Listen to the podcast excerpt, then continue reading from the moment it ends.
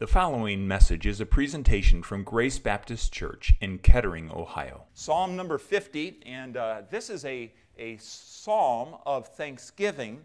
And I want you to notice at the top, I want you to notice a particular uh, heading here, if you will. And uh, look at the top. Before the verse, before verse number one, what do you see there? What does it say there in your Bible? A psalm of Asaph. I want us to take a moment and think about this man, Asaph. And uh, it's going to be very important for us to understand as we jump into this today. Asaph was a, a music leader. In fact, he was the music leader for David, uh, for David's choirs. Uh, he was a man that was counted on to, to stand and to, to prepare uh, music we would sometimes in today's uh, day call this a worship leader, but in reality, he was really a, a man who just led choirs, led music to be used in the services and in the worship of God's people uh, toward God. So he was a, a, a key individual. Uh, Asaph, his name comes up multiple times in the Old Testament and uh, he's a very intriguing man. This is the first time that we have one of his psalms being used, uh, uh, being accredited to him as uh, one that he wrote, a song that he wrote, a challenge that he wrote. And so here it is that we find in Psalm uh, number 50, really the heart of Asaph coming out for God's people. Now, I want you to just think about this for a moment. Asaph was the man who uh, multiple times would stand in front of all of God's people and would welcome them to, to invite them to sing praise to God. So he would have seen their faces. Uh, in fact, uh, if you just uh, go with me for a moment, it's interesting as people gather in, everyone has a little bit different way of entering into a service. Everyone has a little bit different uh, face that, uh, that, that they're kind of their, the status quo face. Everyone's a little bit different. Some people are beaming, some people are very you know, very contemplative.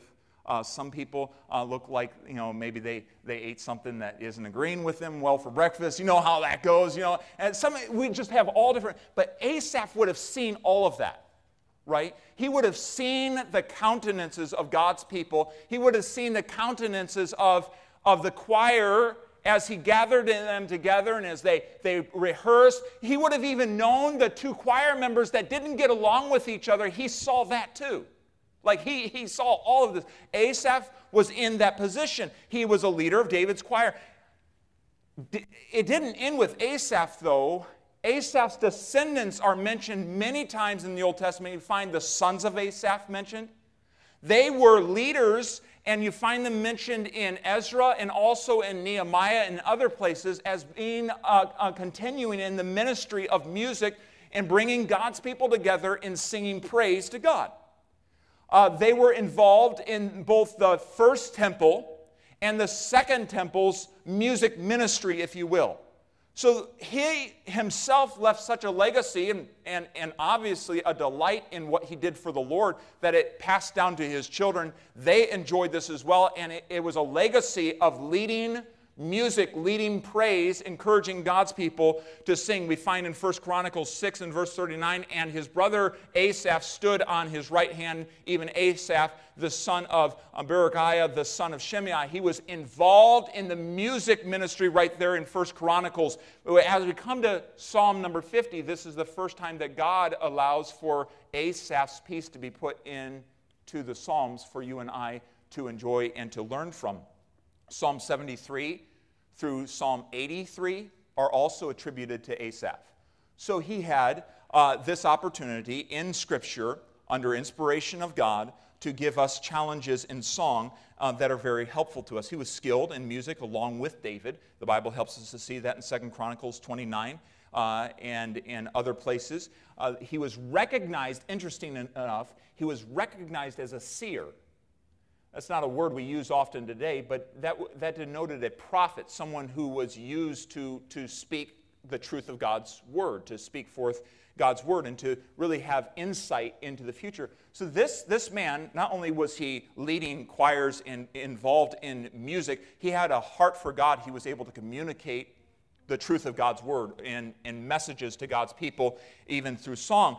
So Asaph was a man that we should be aware of, especially in this matter of thanksgiving. I want to put it to you this way Asaph would have been personally, keenly attuned to the attitude of worship in God's people. He would have sensed it. When they gathered together, he would have, he would have been able to see it in their countenances. He would have been able to hear it in their voices as they lifted up their song, their voices in song. He would have been able to know, hey, they're either uh, they're either struggling today or they're really they're really giving God worship from their hearts. They're praising God with song from their hearts. He would have seen that. He would have stood in front of them and been able to observe that. But what Asaph deals with in Psalm number 50, which we'll read in just a few moments, Asaph was noticing something in God's people that they had allowed their worship of God in their corporate gatherings to become very formalistic. So, as they gathered together for the, the, the, sacrifices and for the singing, he was noticing that they were just going through the routine. They were, they were doing the act of sacrifice and then going on throughout the rest of their lives unfazed, unmoved by that sacrifice. They were not living in light of that sacrifice. And so he's calling out in this, in this situation, he is calling out the formalism that had crept into God's people. And it's a formalism that God knows can creep into our lives as well. We go through the routine, we go through the motions, we know what to do, but is our heart truly in it?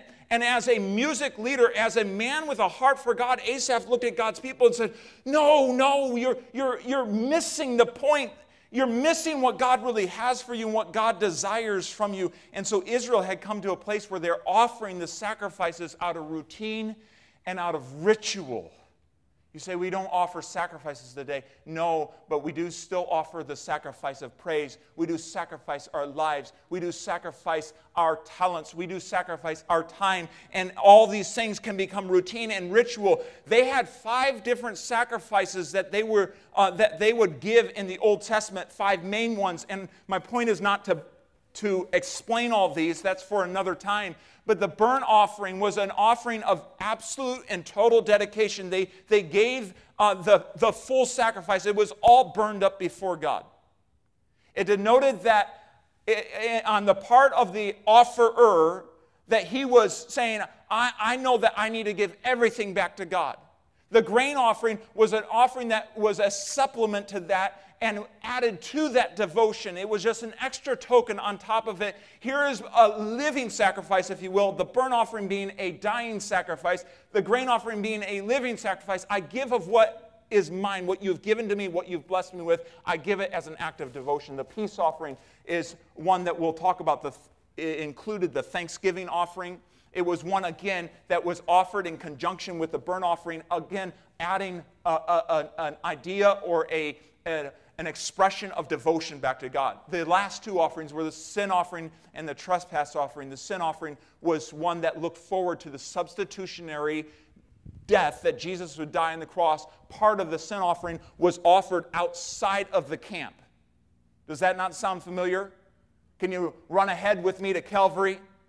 And Jesus died on the cross outside of Jerusalem, and it was a picture and they offered that over and over for their sins, though the um, blood of bulls and goats could not atone for their sin. It covered their sin, all looking forward to the day where the perfect Lamb of God would one day shed his, cro- uh, his, um, uh, his, his blood and his body there on the cross, and once and for all, once and for all, completely take away our sins. What an amazing, amazing thing. The trespass offering was again dealt with more specific sin that required restitution. So they would offer this, whereas the sin offering dealt with more general, the, the sinfulness, if you will, what Jesus completely paid for at the cross, right?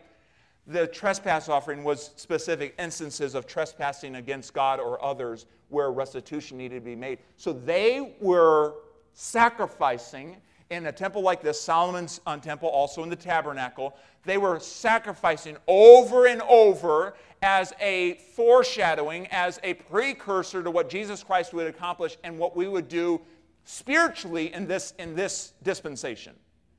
It was a picture. And what God does not do to the, the believers or to his people in that day, he did not come to them and say, Stop offering.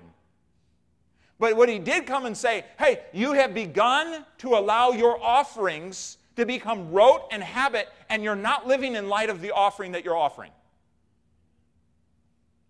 And it's a danger that you and I can go into a week like this where our country has a semblance of thanksgiving. And we can say, we're going to offer to God praise, but really not. It not be real, it not be, it not be genuine from our hearts, it not be heartfelt. It be just something that, well, this is what we do. We come to church, we sing songs and praise to God. This is just what we do. So, with all that in mind, I want us to read Psalm number 50, and I want us to read it in its entirety. Would you stand with me this morning? Psalm number 50.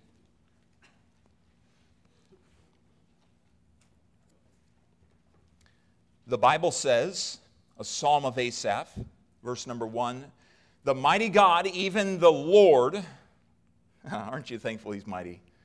Even the Lord, Jehovah, hath spoken and called the earth from the rising of the sun unto the going down thereof. Out of Zion, the perfection of beauty, God hath shined. Our God shall come and shall not keep silence. A fire shall devour before him, and it shall be very tempestuous round about him. He shall call to the heavens from above, to the earth, that he may judge his people, that he might hold them to account. Verse number five Gather my saints together unto me, those that have made a covenant with me by sacrifice. And the heavens shall declare his righteousness, for God is judge himself. Selah. I want you just to pause there, like the psalmist told us to pause. Selah is a, is a word, a musical word of pause.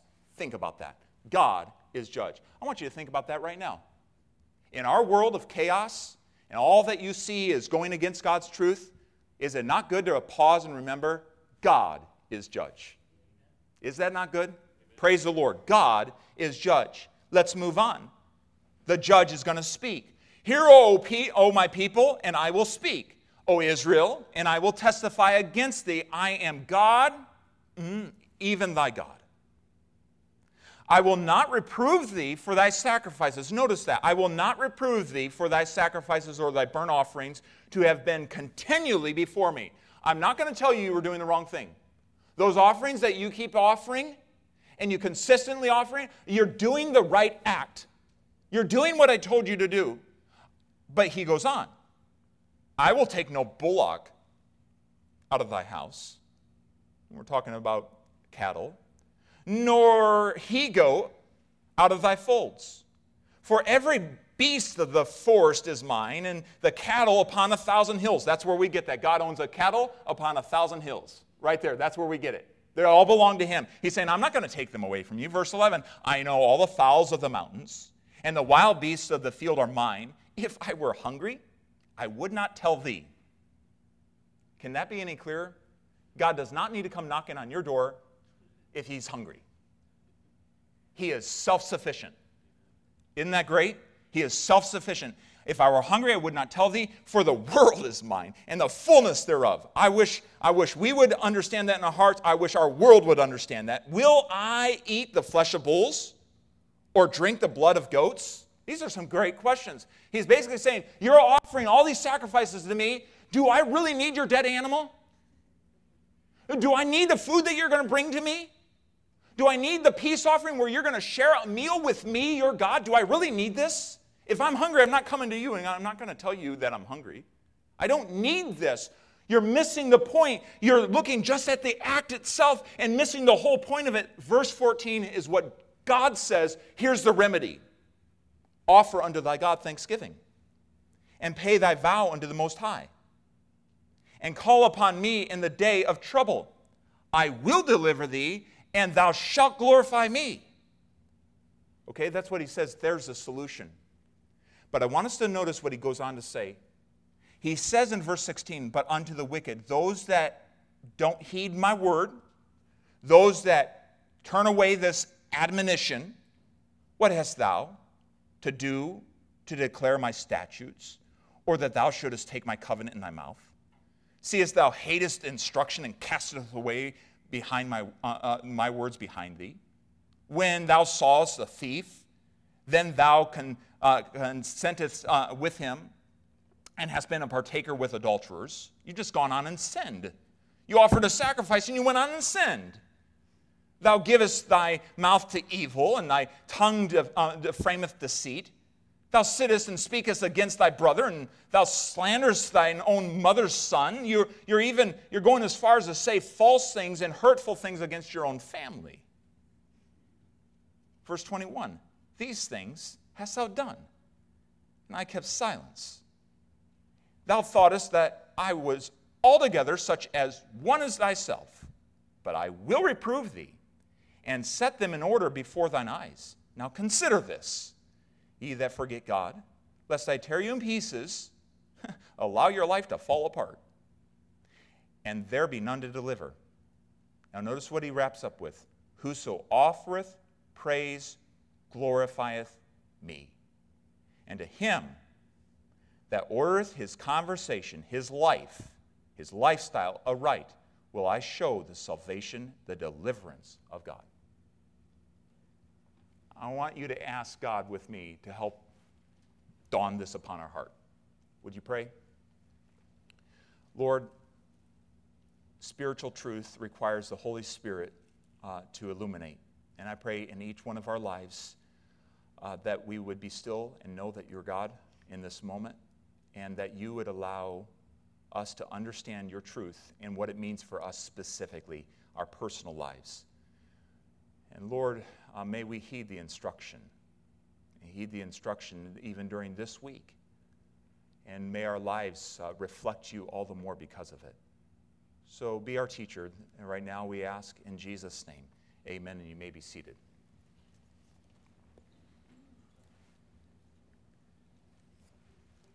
The grand thing about God's word is when we heed it, it always, it always will produce satisfaction in our relationship with Him. Now, I ask you, as, we, as we've gathered in this place, to give full attention to the Word of God. I believe the Word of God uh, should be respected. And I believe the Word of God should be given attention. And perhaps, uh, perhaps you might be inclined to talk with uh, one another, but I encourage you to give attention to God's Word. The Bible helps us understand here that God is requiring something of us in this place. God's requiring something of us. And this is important for us to, to, to contemplate because if we're going to please God, we need to do what He desires. We need to follow after Him. And so I would just say this morning as we look at this, ask yourself, what does God require of me? Uh, put yourself in that situation. Don't, don't look at it just as what does God require of us as a church, but what does God require of me? What does God require of my life this week. And I want you to notice what Asaph brought out to them as the people of Israel individually. God desired this. God desired, first of all, look at verse number 14, that there would be a simple attitude of gratitude. And I'll say that, I mean, those are, that's kind of a pithy way to say it. You know, it gets thrown around, an attitude of gratitude. But honestly, God is saying to his people, I see your offerings, I see your sacrifices, I see everything you're doing, and what I really want from you, I want you just to be thankful. I want you just to be thankful. Offer unto God thanksgiving. No gift. No gift can take the place of simple gratitude, one man said. No gift can take the simple place of, of gratitude. In your life, you might be inclined to give gifts, and boy, as a way to, to show your love for somebody, but sometimes just a simple thank you can go a very, very long way. Too often, we're like the family who, uh, who neglected their queenly mother for many, many years and did not pay much attention to her and did not show much gratitude uh, toward her. But after her death, they tried to atone for their thanklessness towards her by dressing her in a $2,000 dress. Thankfulness. Thankfulness. Right now. In front of the people that you have towards your God thankfulness. God says, Offer unto me, offer unto God thanksgiving, this thank offering. Remember, we were talking about the peace offering. Along with that offering, or in that category of offerings, was this, this offering of thanksgiving, this offering of praise back to God. It was made out of thanksgiving, a thankful heart. That was God's intention, that it would be made out of a thankful heart back to God. Leviticus 22 and verse number 29, it says, And when will, uh, ye will offer a sacrifice of thanksgiving unto the Lord, offer it at thine own will. Now, notice that. Offer it at thine own will. And so he says, Listen, I want you to realize, I want you to realize how important it is for you to come, but I want it to be from your heart. I don't want it to be something I said, You, you, you thank me. Thank me for saving your soul. Thank me for giving you breath today. Thank me for allowing you to walk through this life. Thank me. And now God says, I want you to offer this, Israelites. I want you to offer it, dear believer, from a willing heart. Uh, can you imagine? Uh, just for a moment, you have children, and can you imagine with me? If you don't, just imagine with me for a moment. If, if every time they did something, or that you did something for them, you had to come along and say, Hey, I, now I want you to give, give me thanks for that. Isn't it a blessing when they begin to give thanks back to you on their own? Don't you know you have turned a curve in your, in your child raising? When they give thanks to you on, your, on their own, when they say, Thank you, mom and dad, for feeding me. Thank you for having food on the table. Thank you for allowing me to have a room. Thank you for giving me blankets. Thank you. And, and we're there giving that as, an, as a willing sacrifice or a willing offering back to you. So, here, what God is saying listen, I want you to do this from your heart. This week, every week, every day, God wants your offering of thanksgiving from your heart. From your heart. Now, what's interesting about these offerings, though, the thank offering, and the offering of vows was, was something that they participated in and they shared a meal with God, with the priest and with God. So they shared in a part of this offering. And they partook of what they brought to God themselves. So the idea of sharing it with God is kind of a, a phenomenal thought. But what it was teaching the Israelites and what it helps us understand when we give thanksgiving back to God, we literally enter into a fellowship with God that is second to none. And when we do thanksgiving by rote, we miss that. But they were to be coming before God and they were to be enjoying His goodness with Him and giving thanks back to Him and enjoying that fellowship do you realize God longs for that from his people? He longs for that. That is what he created Adam and Eve to do. He created Adam and Eve for, for pleasure, for, for his glory, to be able to fellowship together and to enjoy that together, for them to be able to enjoy his goodness, and for God to be able to enjoy watching his creation, enjoy his goodness, and give thanks back to him. It was supposed to be this cycle of thanksgiving and fellowship together. And when we offer thanksgiving truly from our hearts, we enter into a fellowship with God that is so blessed. You know, sometimes I, I watch it, especially in those who have just been revived. They've had a revival moment with God. They've come back to God, they've realized His grace, though they've walked away.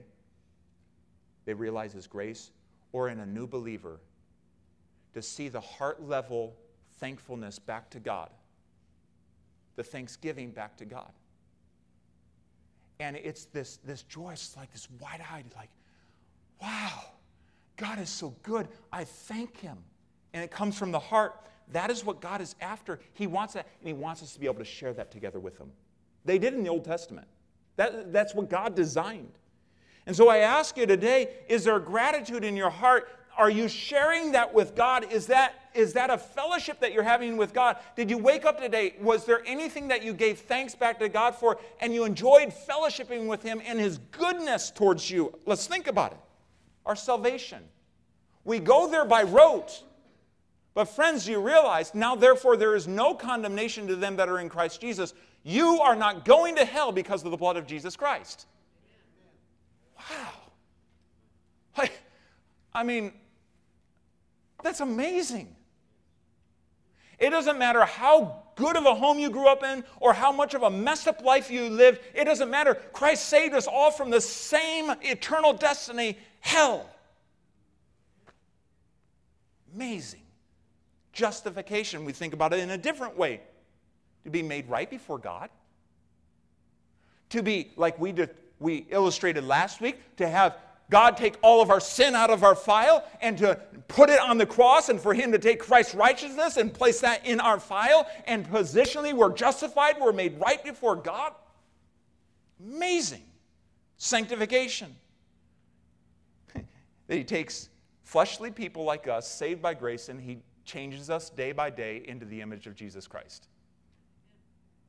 And He doesn't give up. When we resist, when we take a step back, when we trip and we fall, He doesn't give up. The indwelling Holy Spirit. Have you stopped and thanked God for the fact that the Spirit indwells you and He prompts you, do this, but don't do that? And by the way, you're mine. And I want you to know that I'm coming back for you again. And that word, that verse you just read, that's for you today the indwelling Holy Spirit. He's a comforter, he's, a, he's an illuminator of all truth to us, he's a teacher.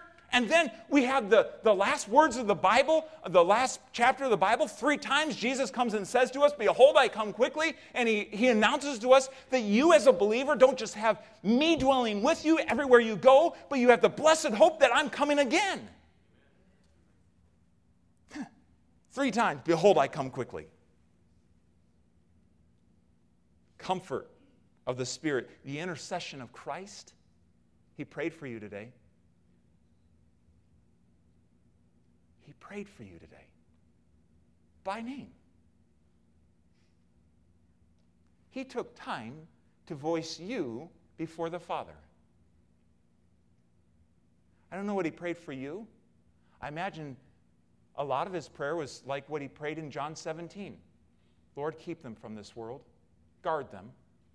I'm not taking them out of the world because I, I put in, a, in, in, in just every day, because I need them there.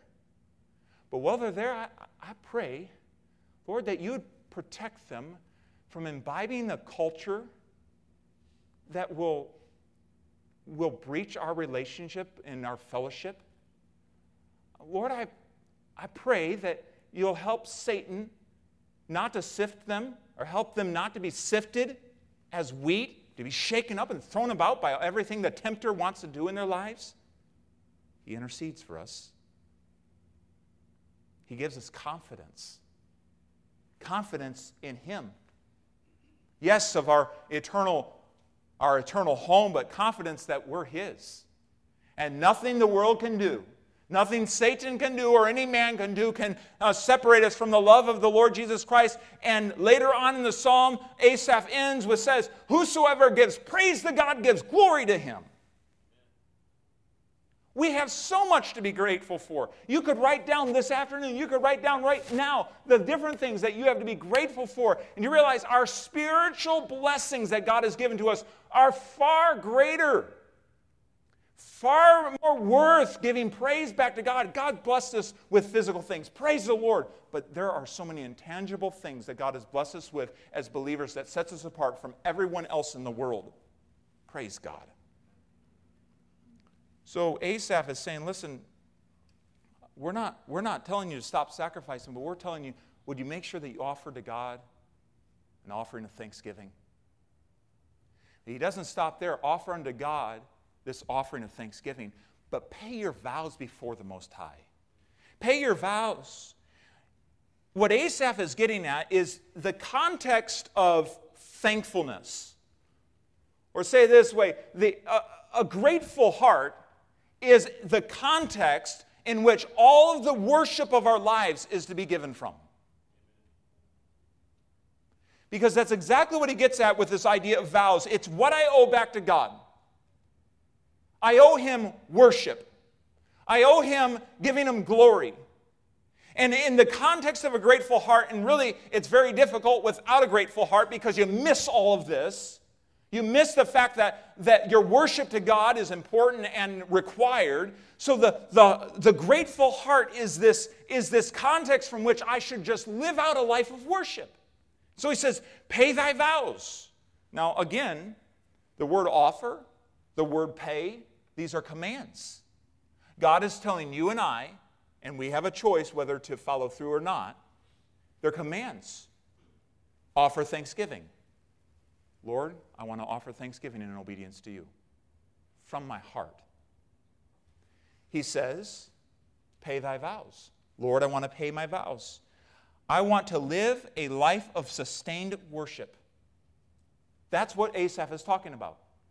Not just the act of sacrifice and then going on my way, but the act of sacrifice. Yes, Lord, you are so good to me. Your love is overwhelming. I don't deserve your love. And from that sacrifice of praise, walking my Monday, my Tuesday, my Wednesday in worship to God. We have so convoluted the idea of worship and we have put it inside of a room, we have put it inside of a box, and we put it inside of music. But worship is to be rendered every moment of our day. I am to live a life of worship. It is impossible, in fact, for you to truly worship God in here if you are not living a life of worship. You live a life that is geared towards the world and then come in here and try to sing praises to God, you're going to say, This is the deadest thing ever. Going to say, This isn't worth my time. And, and, and frankly, you're, in, in some ways, you waste your time by trying to just come in here and, and contribute in the act of worship, in the sacrifice of worship. In this moment, you're doing exactly what the Israelites did. I can come in here, I am doing my act of worship right here. But I don't live a life of worship. I don't live a life of pleasing God the rest of the six days of the week. So he says, Pay your vows, deliver this up. This is what you owe back to a God that loves you so very much. And Israel was guilty of offering the expected sacrifice as an end, not a beginning. They looked at the sacrifice, the sin sacrifice. Check, I did that. Now I can go live the way I want. There's some religions that, that capitalize on that very idea right there. You go confess and then live the way that you want. That is not God and it's not Bible. He doesn't want that from us. They had gotten to the point where they looked at it just, well, I, I, need to offer this sacrifice, I need to offer this sacrifice, and I need to offer this sacrifice. And in offering those sacrifices, I've done my duty before God, I've worshiped Him, and I can go living my life the way I want. Out of a thankful heart, we're to live a life of worship. In fact, if you will, Isaiah chapter 1 and verse number 11, would you turn back there with me?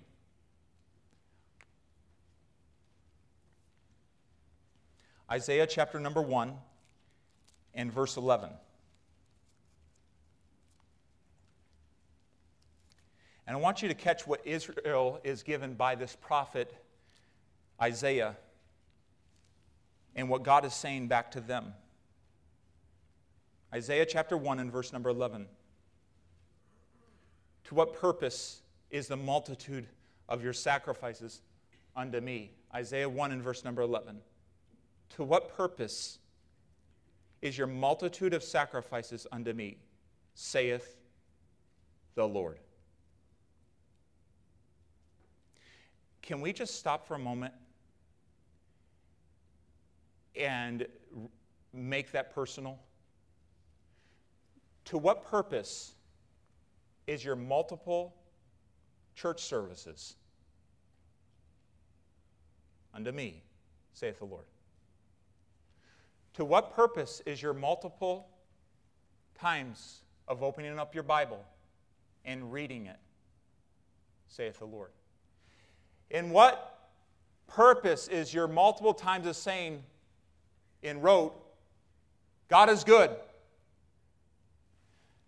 To what purpose is the multitude of your sacrifices before me? We're doing what God said, and look what he goes on to say I am full of thy burnt offerings of rams, and the fat of fed beasts. And I delight not in the blood of bullocks or of lambs or of he goats. When ye come unto appear before me, Who hath required this at your hand to tread in my courts? Bring no more vain, empty oblations, these sacrifices.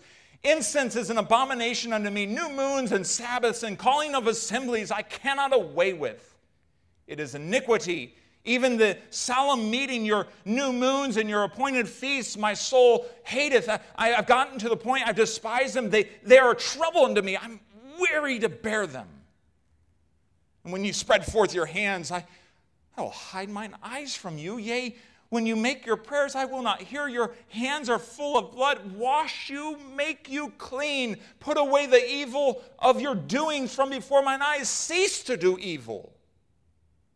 Learn to do well, seek judgment, relieve the oppressed, judge the fatherless, plead for the widow.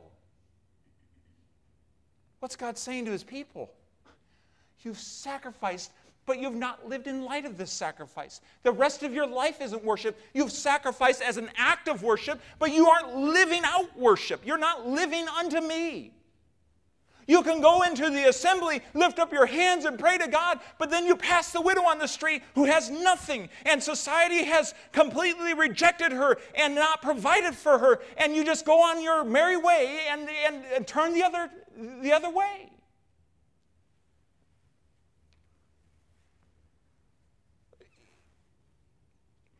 Bible says there's nothing new under the sun.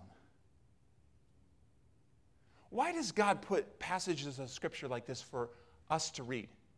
He said, because I've given you the Old Testament specific, because I, I'm giving to you as an example. I want you to learn from this.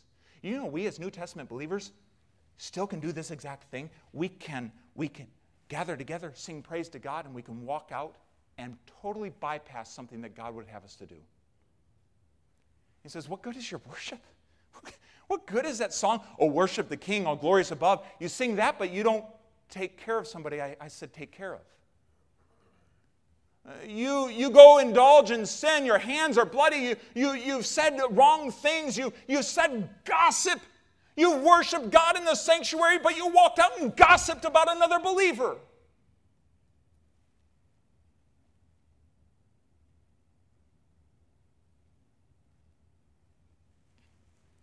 They were not to just come merely with these offerings and then feel that the purpose of their offering was accomplished. They were to carry out the true design of those offerings by lives corresponding with the idea intended by the offerings lives full of penitence, gratitude, love, obedience, submission, devotion. This, only this, was acceptable worship. We have so compartmentalized our Christianity that we have our Sunday deal and then the rest of our week deal. And that is exactly to what God is speaking through Asaph, the, the, the music leader of a congregation, saying, Listen, enough's enough. Let's, let's all make sure that we are living lives of worship to God Monday, Tuesday, Wednesday, Thursday, and living it out. You know, so often we can get in this rote, the exact rote. I mentioned reading our Bibles. Do you realize if you just simply open up your Bible, well, I got to get through this today, and uh, because it's right, it's spiritual to read through my Bible this much, and it just becomes a rote? Is God honored with that when we, well, I've read this, but we didn't live it? Wouldn't it be far better for us to go to the Word of God and say, God, speak to me today? And whatever you tell me, I'm going to live in light of that. Isn't that worship? Isn't that what God wants? Isn't that what God is trying to do in our nation right now? To bring Christians to their knees to a point where it's not just this rote that we just go through. Now we're actually having to be conscious before we come to a service because we know it's not the popular thing to do. God's stirring us up. God's working in our lives. He's, he's going to be changing us. He's going to bring some, some, uh, some turbulence into our lives to cause us not to just be going through rote. I've prayed, but I don't stay in communication the rest of the day. I said my, my ritualistic prayer in the morning or before a meal, then I go the rest of the day and I don't talk to God. You see how easy we can get into this exact mentality? I passed out a gospel tract. I have a heart for souls. No, Jesus had a compassion that when he saw souls, listen, when he saw people writhing in their sin, he wept. You know how many times we, we pass by people? We say, Lord, give me a heart for souls. And I pass out a gospel tract. I, I'm, I'm a witnesser. Well, how many times we, we pass people who are writhing in their sin? They, they smell of sin. They talk of sin. And we go, what does this world come into? Why don't people just do right? Rather than having the heart of Christ that looks at a person like that, oh God, would you say their soul? There's, there's a person I'm praying for that's in this plat. Got to meet her out on uh, when we were passing out some flyers, and it's obvious that Satan has a grip on her life. Seems like every time I pass by, there's more and more, more and more signs around her house that indicate the grip of Satan on her life. Time I pass by, pray, Lord, please save her. Please save her. Now, I, I just say that it, it's not just about, well, I, I put a tract on her door. We need to get to the point where, where, where the souls of lost people all around us gripping our hearts. Where we're living that. It's not just about, I put in my hour, but I'm living it through my whole life where, where I go to the store and I'm living it. Where I go anywhere I go, I'm living this out. Don't you see? This is what God was getting at with his people. You, you, you do an act of sacrifice, but you live like it doesn't matter. So God desires the offerer to live out his life in the spirit of the sacrifice. The Bible tells us in Romans 12 and verse number 1 that based on all that God has done for us, we're to present ourselves a living sacrifice unto God, wholly acceptable unto Him, which is our reasonable service. Our the logical response to everything that God has done for us is, I love you, and I want to give my life for you. But that's that's worship. That's worship. When you tell God, My life is yours, my hands are off of it, my life is yours, whatever you want me to do. I don't care if you change my career, I don't care if you change my uh, geographic location, I don't care if you change where I worship, I don't care anything. I, all I care is that I'm doing your will. That requires spiritual resolve to live a life of worship. It's easy to act out worship. It's another thing to live out worship. And what Asaph is calling on them to do is to worship God in their whole living, a continual, sustained worship. If you go over here to the piano, I'm not a piano player, but there's a pedal there that is, as I understand, is called a sustaining pedal or something along that line. That's the general idea. You press that down, and the note doesn't stop. You can play that note, and it sustains the sound.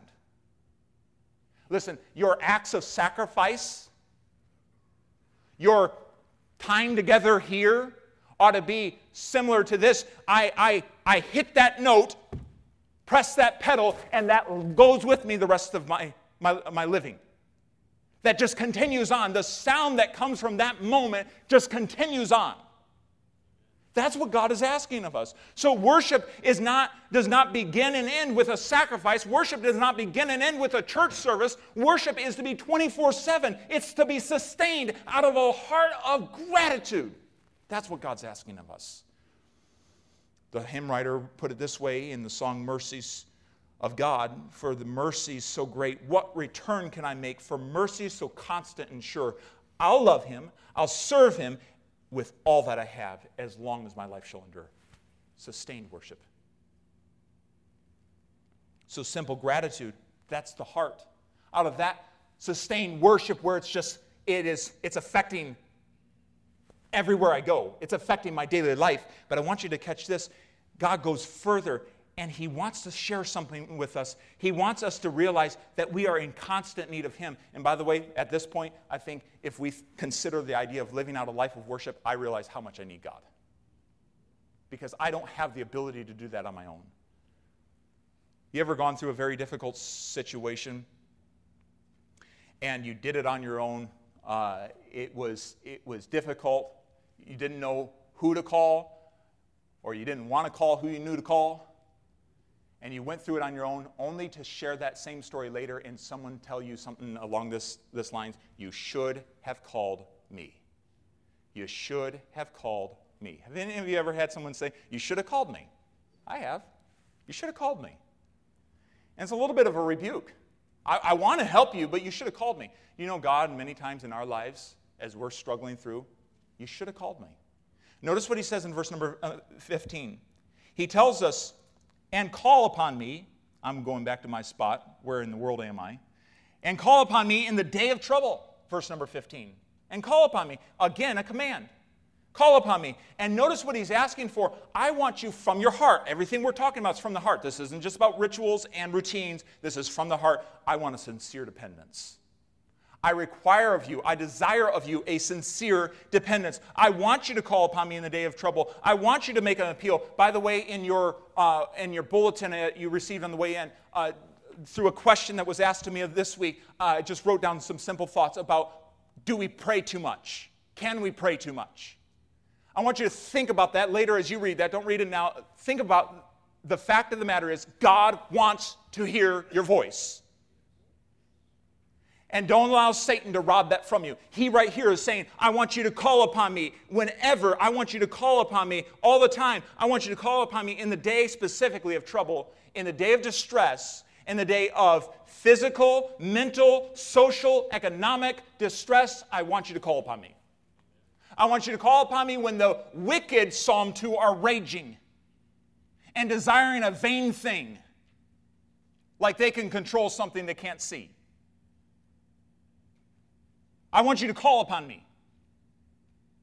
I want you to call upon me when, when your life is turned upside down, when your career is turned upside down. I want you to call upon me. I want you to call upon me when your relationships aren't working the way you thought they ought to work. I want you to call upon me. I want you to call upon me in the day of distress. And I want us to remember the words of the Lord Jesus in Hebrews 4 and verse 15. We have not a high priest which cannot be touched with the feeling of our infirmities. Well, God doesn't want to hear from me about this. This is too trivial. No, really?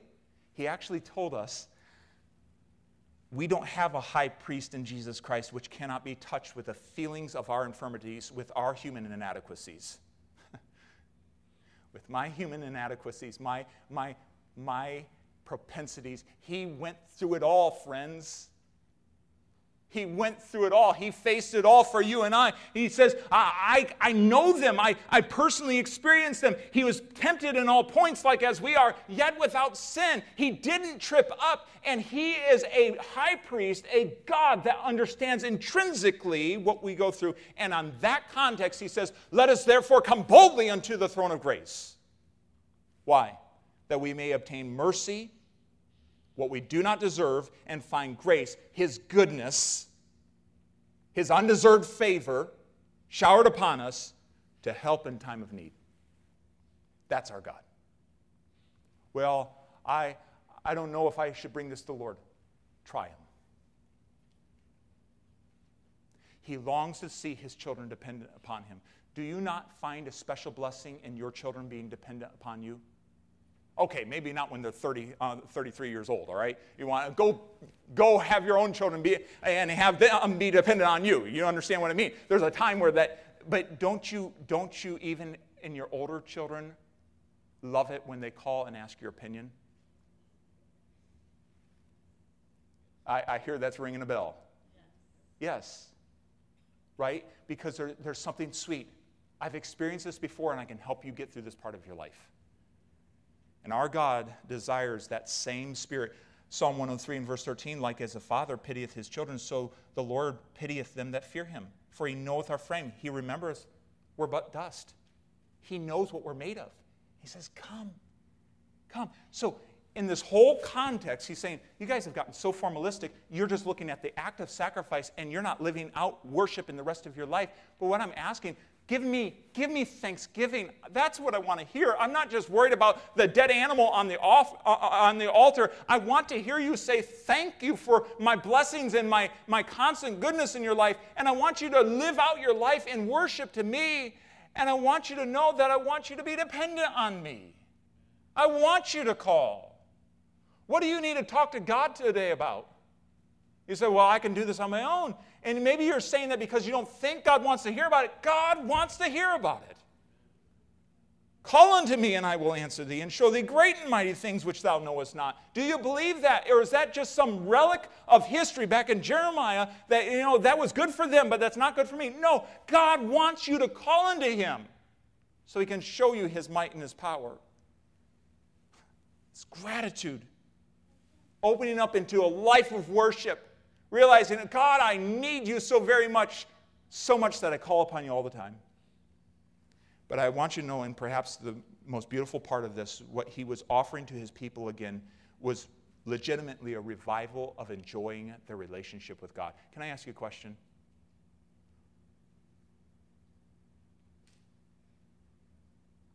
Are you enjoying your relationship with God?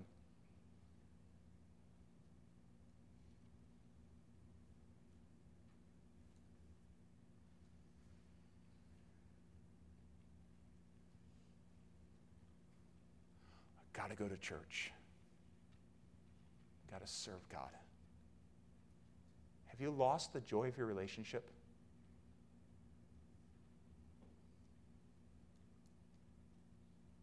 I want you to let that sink in for a minute. This just becomes something we do because this is what we do. Have you lost your joy?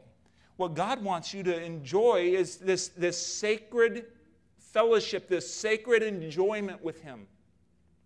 Something the world cannot give you, something a piece of technology cannot give you, something that, understand this in the right context, but something that your spouse can't give you if you're not having with God.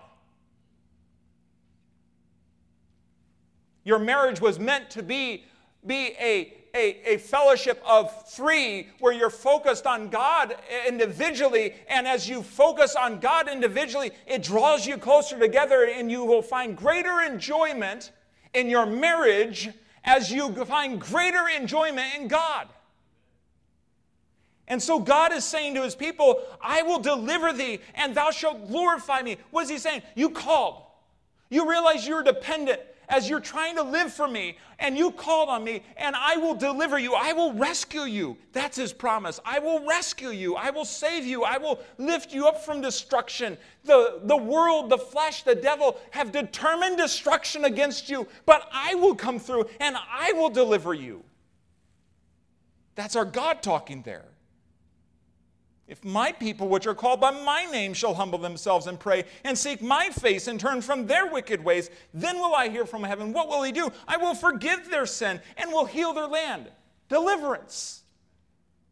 Romans 10 and verse number 13, if you'll realize today that you're a sinner and you deserve the penalty of your sin before a holy God, he says, Call on him, for whosoever shall call upon the name of the Lord shall be saved from an eternity in hell.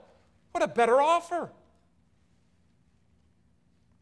Cast thy burden upon the Lord, and he shall sustain thee. He shall never suffer the righteous to be moved. Lord, I'm so burdened down with anxiety and with worry and fear and angst against those that are doing bad things in our society. And he says, I want you to come to me, call upon me, give it back to me, and I'll sustain you, I'll deliver you, I'll help you through.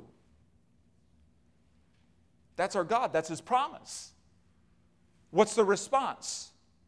And you'll glorify me. When you see my goodness on full display, you will have nothing to do but to respond with, Thank you, Lord. To glorify, to acknowledge, to recognize. I think that's part of our problems. We don't recognize the goodness of God in our lives. Then to esteem that, say, God, you're so good, better than anyone else to me. You are so good, and we glorify Him in prayer. We talk back to him, thank you, Lord, for this. And we begin to notice all that he is doing and fulfilling his promise to us on a daily basis, not a weekly or monthly or yearly basis, a daily basis. Glory and testimony. Did you hear? Do you know what God did for me today? Do you know how he worked in me spiritually? Do you know how he changed my perspective? Begin to testify it to those around you, to those at work? Do you know that as we begin to realize the goodness of God, it'll change the way that we even correspond with those that we work with? Begin to talk about God more. We glorify Him in songs. Psalm uh, 69, verse 30. Listen, do you realize that we glorify Him in song out of a life of a heart of thankfulness, out of a life of worship, out of a, a, a, prayer life of total dependence on Him, it's then that we can say, I just have to sing. And then we sing in the shower and sing on the way to work, in the car, where no one else can hear us, but we sing at the top of our lungs. You know what I'm saying? Like, crank it up, I gotta, I gotta sing. Whether or not my voice sounds good, I will praise I will praise the name of God with a song and will magnify him with thanksgiving. Psalm 69, verse number 30. I, I, I just have to sing. And you know what God desires? Is a real relationship with you. Well, you don't know me. I'm on God's blacklist. No, no, no. God wants a desire, a, a relationship with you. You have not gone too far. If you still are breathing this morning, you have not gone too far. He wants a relationship with you. He created you for relationship. Sin marred it, and the flesh gets in the way. But He wants a relationship with you, one that result, results in a sacred enjoyment. Do you know it is possible for believers to enjoy their relationship with God? we have gotten so far away from what God expects us to be living out in this life. Now, we, we look, when we all get to heaven, what a day of rejoicing that will be. Why not, while we walk with Him here on earth, what a day of rejoicing that will be? Can it not be enjoyed right now? Yes. Psalm 16 and verse 11 Thou wilt show me the path of life in Thy presence, in Thy presence, which is possible through the Holy Spirit's indwelling in our lives. In thy presence is fullness of joy. At thy right hand are pleasures forevermore. Right now, God expects for us to be enjoying him. First John is written to believers. Begin to wonder, am I God's? Do I belong to him? I've sinned. What do I do with that? And God says, I've written under this whole book to you so that your joy could be full, so that you could enjoy me. Full joy. And so we ask the question what does God want from me? Your sacrifice? Yeah, they have their place. And we should obey. And we should give our lives a living sacrifice, wholly acceptable unto God. Your service? Yes, God wants you to serve Him. In this body, in your home, in your place of work, in our society, God wants you to serve Him. But what God desires from you and me is a never ending cycle. I pray that you don't just pass this off as some, just some high thought. God wants from you and me a never ending cycle of recognizing and realizing the goodness of God and responding to that very same goodness with thanksgiving. And in that cycle, it's where our lives as Christians is expected to be lived. And Asaph says, Don't you realize that if you'll live there, if you'll live there, you will have so much joy in walking with the Lord. Thanksgiving won't be something that's just on a calendar, Thanksgiving will become a way of life. And I believe as we look at this week of Thanksgiving, it could be very, very easy for us just to, okay, well, we do our rote. Let's gather around the table. Let's say things we're thankful for. Listen, God says, don't just offer the sacrifice. Hit sustain on that pedal and let that ring through the rest of your life. A never ending cycle.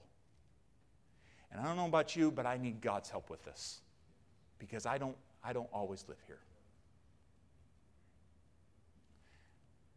Probably, if we're really honest, we all say, yeah. If I was sitting in the crowd as Asaph spoke this to the Israelites, it would have hit me.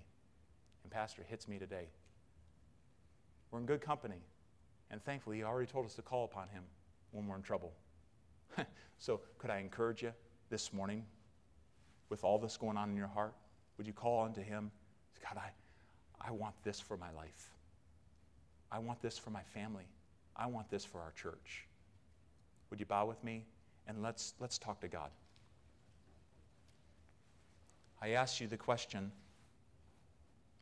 Are you enjoying your relationship with God? Has it lost its satisfaction?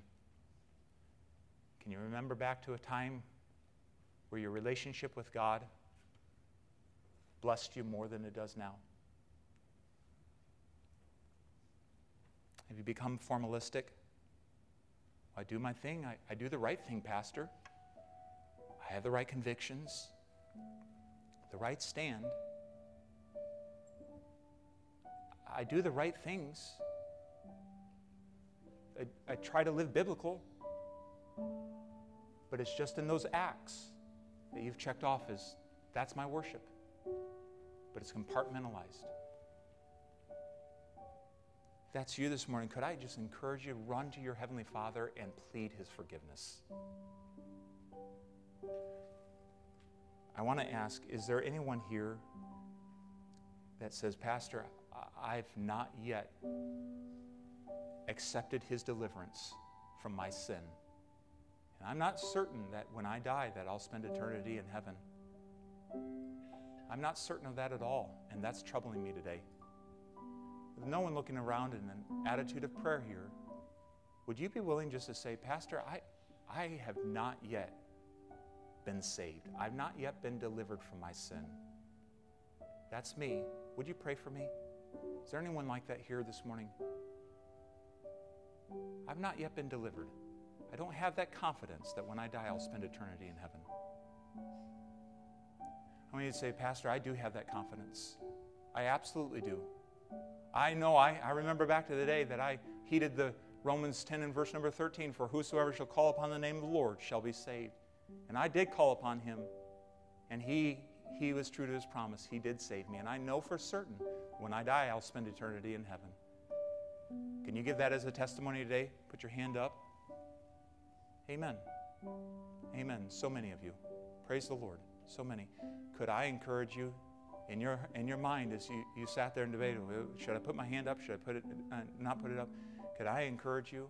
If you don't know for certain, this is a decision that has eternal ramifications.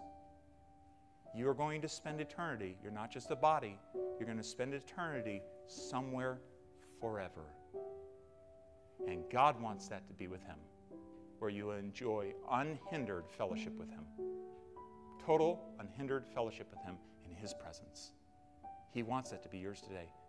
And I invite you, invite you to know that today. We'll be around after the service, and we'll certainly take time to show you from the Bible how you can be saved.